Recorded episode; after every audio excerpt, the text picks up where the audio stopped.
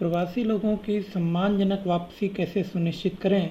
इस वेबिनार में मैं सतीश कुमार सिंह सी एच से तथा राजदेव चतुर्वेदी ग्रामीण पुनर्निर्माण संस्थान से आप सभी का स्वागत करते हैं।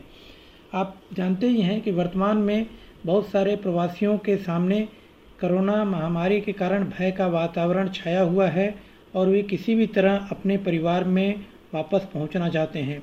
हम इस वेबिनार के माध्यम से प्रवासियों के वापसी से जुड़ी समस्याओं पर समझ बनाने तथा समाधान ढूँढने का प्रयास करेंगे। यह webinar C H S J Jatan Sansthan, ग्रामीण पुनर्निर्माण संस्थान, तरुण चेतना हार्ट तथा सहयोगी संस्था द्वारा आयोजित किया जा रहा है। इस वेबिनार में हमारे पैनल में जो वक्ता हैं, सुश्री अंचिता घटक, कोलकाता से श्री नासिरुद्दीन हैदर खान, लखनऊ से श्री गौतम सागर बोकारो से श्री कैलाश ब्रजवासी राजस्थान से श्री सुशील शर्मा मध्य प्रदेश से और नसीम अंसारी प्रतापगढ़ से भाग ले रहे हैं। आप सभी लोग अपने अपने क्षेत्र में काफ़ी लंबे समय से इस मुद्दे पे काम कर रहे हैं और हम सभी को इस पे मुद्दे पे समझ बनाने में मदद करेंगे। धन्यवाद।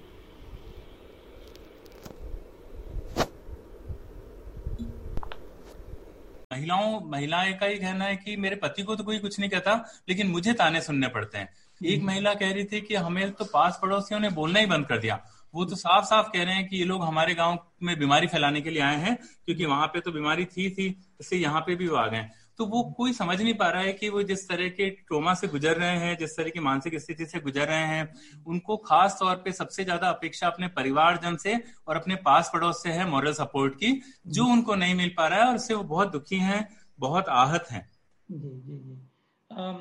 गौतम जी हम लोग जो डोमेस्टिक वर्कर्स के साथ काम करते हैं जो गाँव से शहर आते हैं वो लोग तो हमें हर बार बोलते हैं कि गाँव के लोग तो सोचते हैं हम लोग सेक्स वर्कर हैं हम लोग शरीफ औरत नहीं है ये मैं उन लोगों को कोट कर रही हूँ। और ये जो अभी भी जो लग रहा है कि कंट्रोल्स फैमिली कंट्रोल्स और कम्युनिटी कंट्रोल्स जो औरत, औरतों के ऊपर है, वो शायद बढ़ जा रहे हैं। अगर ये डिसरप्शन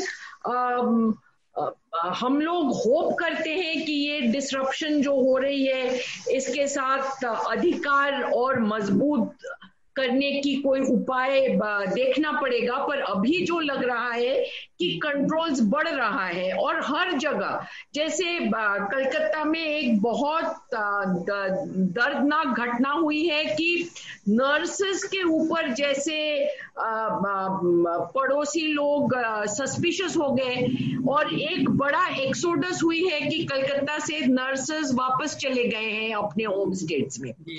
तो इतना अभी ये इतना एक इम्पोर्टेंट सर्विस हेल्थ सर्विस में भी ये हो रहा है। तो हर जगह एक बहुत अनसर्टनिटी है पर जो डिवाइड्स हैं हमारे समाज में वो डिवाइड शायद बढ़ रहे हैं। और ये इनसाइडर आउटसाइडर का डिवाइड बहुत शार्प हो रहा है। जी जी जी। गौतम जी आ गए हैं। नमस्कार। जी हाँ जी हाँ, हाँ, हाँ। ये अभी जो प्रभाव पड़ा है उसमें सबसे ज़्यादा जो लौट के आ रहे हैं तो रोज़गार का तो एक दिक्कत है ही। जी। सबसे ज़्यादा प्रभाव घर में रह रही महिलाओं लड़कियों को भी ज़्यादा झेलना पड़ रहा है। सबसे ज़्यादा प्रभाव घर में रह रही महिलाओं लड़कियों को भी ज़्यादा झेलना पड़ रहा है। घरे डोमेस्टिक वायलेंस और किशोरियों पर दबाव ज़्यादा बढ़ रहा है। जिसका परिणाम है कि सुसाइड का संख्या भी काफ़ी बढ़ा है। अभी बोकारो ज़िले में इस लॉकडाउन जो फोर्थ है चार बार जो हुआ हम्म। करीब करीब छह सुसाइड का केस तो मेरे सामने है जिसमें जो किशोरी हो या लड़का हो दोनों में से किसी ने किया है। पढ़ाई का ज़्यादा दबाव है घर में निगरानी ज़्यादा है उन पर इस तरह से जो है तो उन लोगों पर भी प्रभाव पड़ा है। और जो लोट के मजदूर जो लोटे हैं उनके पास रोज़गार का सबसे बड़ा समस्या उत्पन्न हो रहा है हम्म। और जिसका परिणाम है कि वो कमाई नहीं कर पा रहे इसलिए वो ज़्यादा प्रभावित है पुरुष वर्ग। जी जी। और गाँव में सरकार कह रही है कि मनरेगा का कार्य है। लेकिन जो लोग डेली दो हज़ार एक हज़ार पाँच सौ रुपया कमा रहे थे शहरों में वह दो सौ तीन रुपया यहाँ मजदूरी दर है उसमें काम करने को मजबूर मज, मतलब तैयार नहीं है। जी। तो ये भी एक समस्या है मानसिक रूप से तैयार नहीं है कि हम दिन भर काम करेंगे मिट्टी का काटने का और हमें दो सौ तीन रुपया वो भी मिलेगा पंद्रह दिन के बाद दस दिन के बाद या एक सप्ताह के बाद जब भी हो। इस तरह से समस्या है पुरुषों पर ज़्यादा प्रेशर है पुरुष पर प्रेशर पड़ रहा है तो परिवार के ऊपर प्रेशर पड़ रहा है लड़कों पर लड़कियों पर उसके पत्नी के ऊपर किस कारण जो है सो वायलेंस भी बढ़ते जा रहा है। जी। इस तरह का थैंक यू गौतम जी राजदेव जी जरा बताएँगे क्या प्रश्न उठे हैं कोई प्रश्न आए हैं जिसको लिया जाना चाहिए?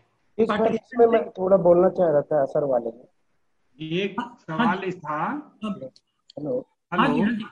हाँ जी जी। एक सवाल है एक साथी का कि बताऊँगा भी हाँ राजदेव जी। हेलो। हाँ एक सवाल है कि प्रवासियों के परिजनों के ऊपर भी कुछ दबाव है क्या? क्या फिर से? प्रवासियों के जो परिजन हैं गाँव में जो रह रहे हैं उनके ऊपर भी कोई दबाव है क्या? अच्छा और क्या प्रश्न है?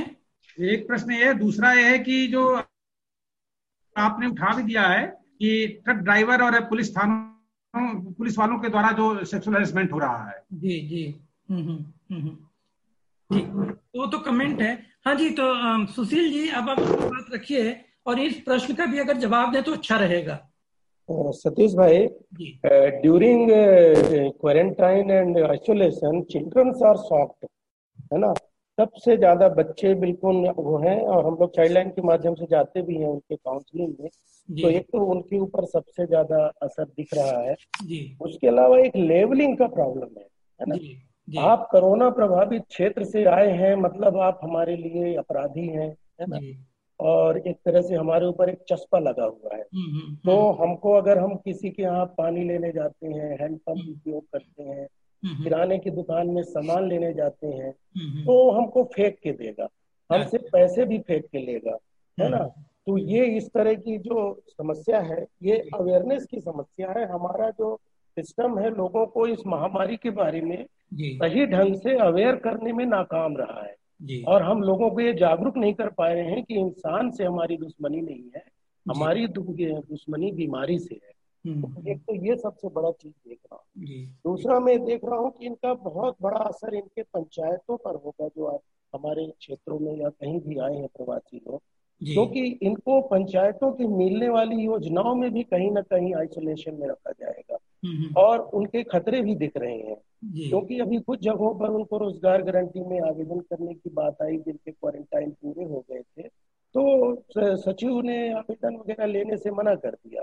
हम्म। तो ये सब चीज़ों को देख करके अभी पंचायतों को भी सोचना पड़ेगा कि हम कैसे इसके लिए एक व्यापक रणनीति बनाएँ और उसके लिए अपने को थोड़ा सा आगे चर्चा ठीक है। नसीम जी आप इस तरह से जवाब देंगे और जो भाई ने पूछा पार्टिसिपेंट से आया है कि क्या जो प्रवासी है उसके परिजनों के साथ भी प्रताड़ना हो रही है? जी बिल्कुल ये स्पष्ट दिख रहा है कि जब उसके घर में अगर कोई आ रहा है और अगर घर में है तो साफ़ झलक रहा है कि उससे बाकी लोग अपनी दूरी पड़ोसी लोग अपनी दूरी बना लिए हैं। हम्म। अगर वो कहीं क्वारंटाइन है तब तो कुछ मामला चल रहा है। लेकिन अगर वो कहीं घर में क्वारंटाइन के बाद भी घर में आ गया ऐसा नहीं है सीधे आ गया। क्वारंटाइन के बाद भी अगर उसको घर में आ गया है तो एक लोग दूरी बना लिया है कि पता नहीं कब इसके लक्षण कोरोना के लक्षण इसके पास आ जाए और हमारे हमारे पे ट्रांसफ़र हो जाए। जी, ये बड़ा एक आ, आ, सवाल ये है। दूसरा ये है कि जो आने वाला जो समय रोज़गार का जो है मैंने एक मजदूर से बात किया कि भैया सरकार ने आपके लिए 200 करोड़ की योजना की है। उन्होंने कहा भैया हम तो कभी लोन लेते नहीं है। हम्म। हम कैसे वो करेंगे? मतलब जो पैसा आएगा लोन से आएगा ये मालूम है। लेकिन एक मजदूर लोन लेने में बहुत डरता है। जी। हेलो हाँ जी हाँ जी। हेलो हेलो हाँ एक मजदूर जो है एक गरीब तबका जो है वो लोन के नाम से ही डरता है। और ये सरकार का सारा जो अभी जो राहत का पैकेज दिया है ये थ्रो टू लोन ही है। जी। ये कहीं आपको जी। ठीक है तो नसीम भाई ने प्रश्न किया और अभी पापी एक तरह से है जो मैंने कहा दिया। लाली पापी है ये। जी। तीसरी हाँ जी। तीसरी बात यह है कि जो असर दिख रहा है बच्चों में बच्चों की पढ़ाई और ये बड़ा भयानक जो परि, जो परिवार माइग्रेंट हो गए हैं उनमें बहुत चिंता। मैंने माइग्रेंट परिवार से बात की कब तो आप एक साल ठीक है। साल के पहले उनका कहना था जो एक एक प्रवासी मजदूर का कि मैं ज़िंदगी भर अब नहीं जाऊँगा। तो अब वो इसके नाते जो परिवार पे जो बोझ बढ़ा है आर्थिक बोझ बढ़ा है वो कैसे दूर होगा? सारे परिवार के लोग ये चिंतित हैं कि अब जो एक कमाने वाला था जिसके कमाने के बाद जो पैसा भेजता था उसके परिवार का खर्चा चलता था। वो अब कैसे चलेगा? तीसरा जो सरकार की योजना की बात है ये लोग क्योंकि बाहर रहते थे तो राशन कार्ड में भी इनके नाम यहाँ नहीं है। तो जो कोटेदार जो राशन दे रहा है वो जो यहाँ रहते जो। हमारे समाज में एग्जिस्ट करती थी कोरोना वायरस ने उसको और उजागर और सतह पे ला दिया। इसलिए हमारी सतर्कता और ज़रूरी थैंक यू नासिर भाई। हम थोड़ा आगे बढ़ेंगे और ये प्रश्न हम स्पेसिफिक रूप से कैलाश जी के सामने रखना चाहेंगे क्योंकि कैलाश जी सीधे समुदाय में माइग्रेंट लोगों के साथ काफ़ी हद तक काम करते हैं आजीविका पे भी काम करते हैं।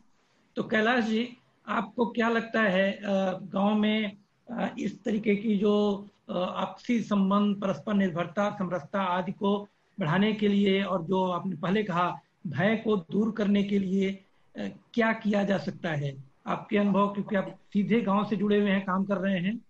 हाँ जी। सर मुझे ये लगता है कि ये जो दूरी की बात हुई थी और शब्दों की बात हुई थी आ, उसकी जगह हम थोड़ा सा ये भी देखें कि किन हालात में लोगों को आपस में बेहतरी के लिए साथ बैठने की ज़रूरत है। इस पर थोड़ा सा चर्चा होनी चाहिए और बात होनी चाहिए। जैसे अभी एक साथी ने कहा था कि अगर प्रशासन नहीं आए या पुलिस नहीं आए प्रवासियों का स्वागत करने के लिए स्थानीय समिति आए और वो उनको नियम वगैरह बताए तो मुझे लगता है ये जुड़ाव की बहुत अच्छी प्रक्रिया होगी और उसमें ये जो दूरियाँ हैं हम भले फिजिकली दूर हैं दूर रहते हुए भी हम पास आए मतलब डर के घर में ही बैठे रहें उनसे मिले ही नहीं उनसे बात ही नहीं करें ये नहीं करें। हम थोड़ा सा संवेदनशील होके और उनकी मदद करें कि अगर वो आए हैं तो हमारे साथी हैं। तो इसके लिए थोड़ा प्रचार प्रसार पे और सही सूचनाओं पे मैंने पहले भी कहा था बहुत काम करने की ज़रूरत है क्योंकि तरह तरह के जो मैसेज आ रहे हैं वो सब सही नहीं है। उसमें से छांटने होंगे हमको कि क्या सही जानकारी और क्या गलत है और उसको थोड़ा सही तरीके से प्रचार प्रसार करना पड़ेगा।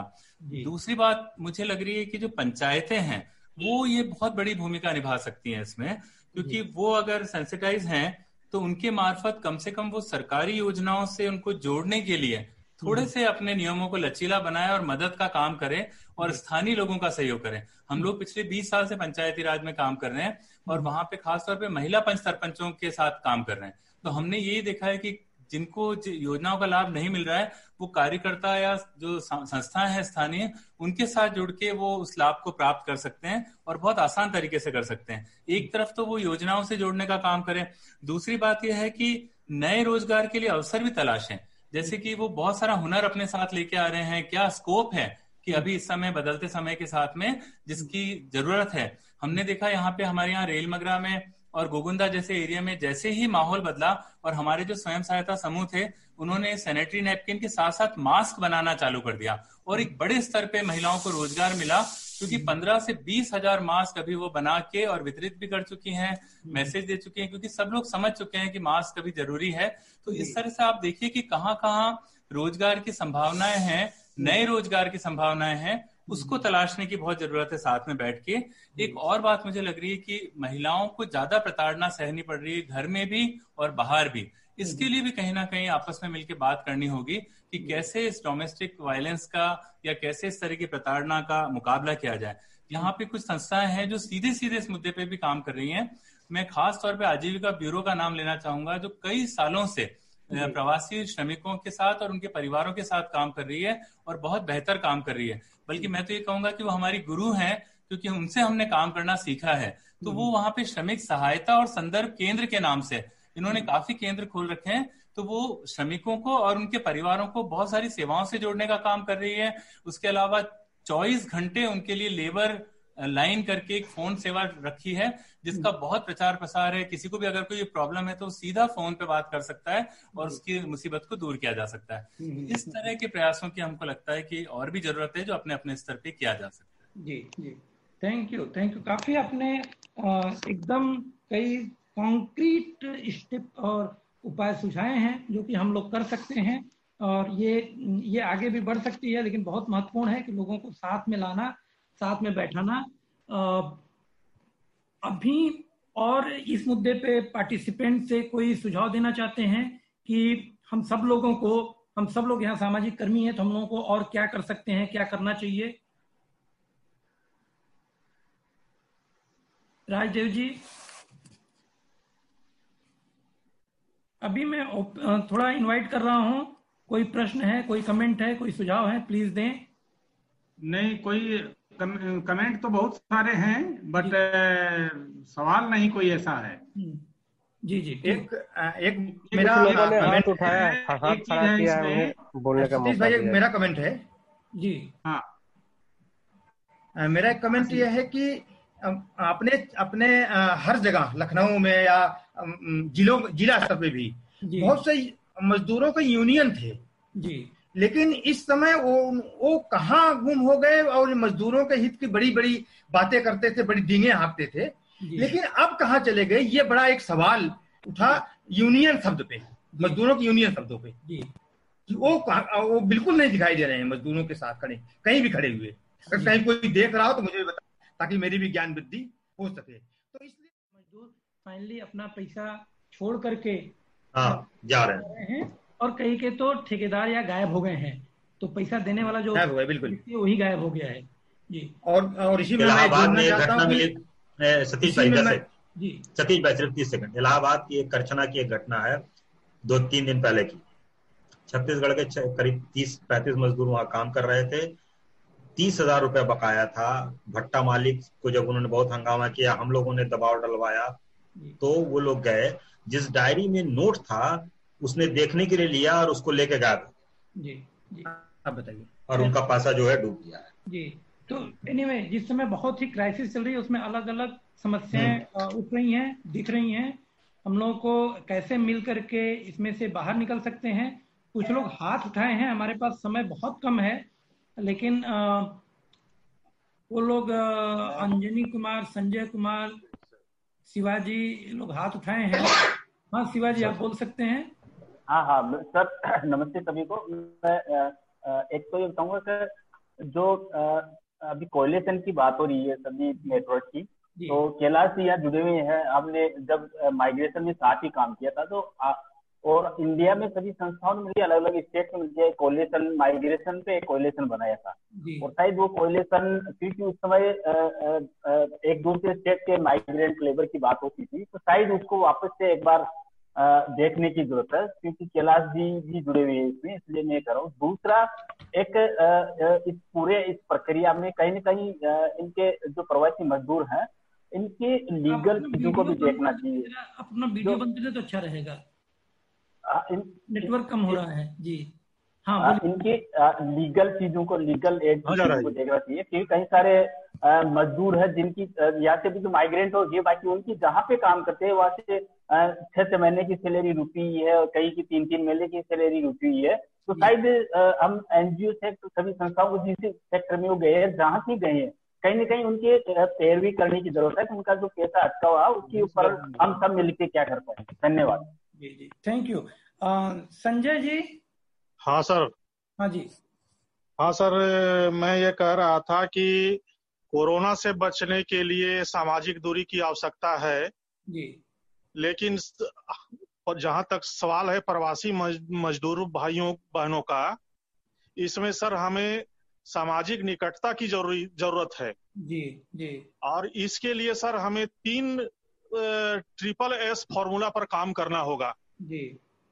स्वयंसेवी संस्था समाज और सरकार जी हमारे समाज के जो सक्षम लोग हैं जी उनको उनके साथ सहानुभूति पूर्वक और जो यदि वो सक्षम है तो प्रवासी मजदूरों को मदद करें हम्म, उनके हम्म। परिवार को जी और सरकार को चाहिए कि सामाजिक की ये पंचायती राज व्यवस्था के अंतर्गत क्योंकि मुखिया उनके हैं सरपंच उनके हैं वार्ड मेंबर उनके हैं। वो उनकी आर्थिक कठिनाइयों को देख दिन प्रतिदिन देखते हैं तो पंचायती राज में चूँकि वे अभी पूर्व के वक्ताओं ने कहा कि उसमें बहुत सारे स्किल्ड लेबर हैं तो। उनसे उनको किस काम में लगाया जाए वो स्वयं भी काम करेंगे और दूसरों को भी लाभ पहुंचाएँगे। जी जी।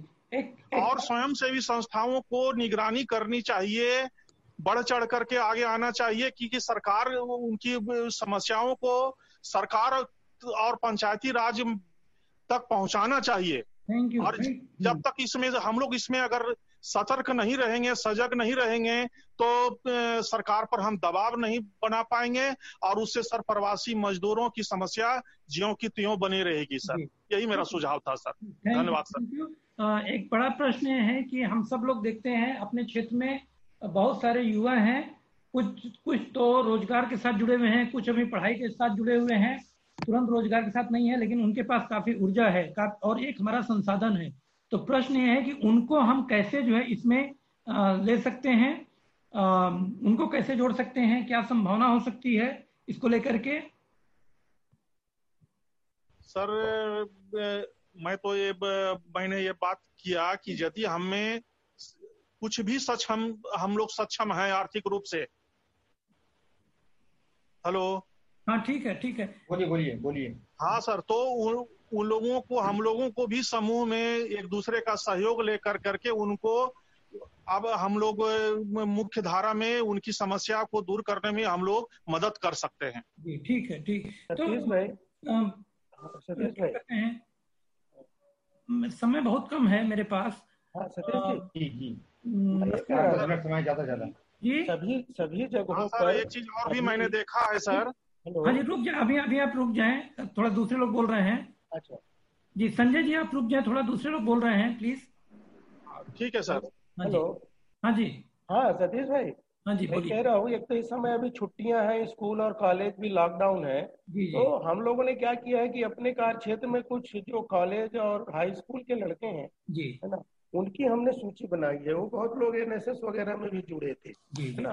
तो एक तो हम लोग उनको थोड़ा इस कोरोना के बारे में ओरिएंटेशन कर रहे हैं और साथ ही भी दूसरे जगह भी इसका प्रयोग कर सकते हैं।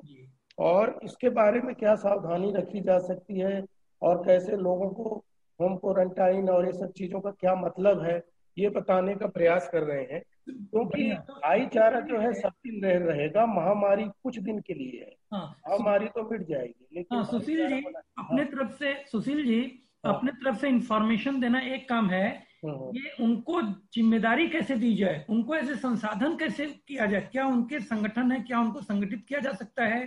तो, तो लोग ये जो अभी बहुत सारी समस्या है उसमें उन लोगों की कोई भूमिका हो सकती है क्या? यहाँ पे नरसिंह जी आप बोल सकते हैं इस पे हाँ, अपना सवाल फिर से एक बार अगर बताएँ तो कि जो जो युवा वर्ग है है ना? जी। इसके पास ऊर्जा है जिसके पास समय है और ये हमारे लिए एक संसाधन है क्या उनको कुछ संगठित करके ये पूरा जो सामाजिक काम है इसमें इस समय उनको उपयोग में लाया जा सकता है क्या? और कैसे बिल्कुल बगैर उसके हम इनके साथ इंटरवेंशन कर भी नहीं सकते हैं। युवाओं बगैर युवाओं को साथ में लिए हुए। इसलिए कि युवाओं के पास अभी फ़िलहाल समय है जुलाई क्या अगस्त के पहले तो मेरे ख्याल से स्कूल खुलने नहीं है। जो जो पढ़ने वाले युवा हैं उनके लिए भी जी। तो हम उसके पहले उनको अपने साथ या किसी रूप में उनको एक एक दो बार ट्रेनिंग दे करके मीटिंग के साथ जोड़ करके उनको उनके माध्यम से हम ये सामाजिक सौहार्द का एक मैसेज जो देना चाहते हैं वो ज़्यादा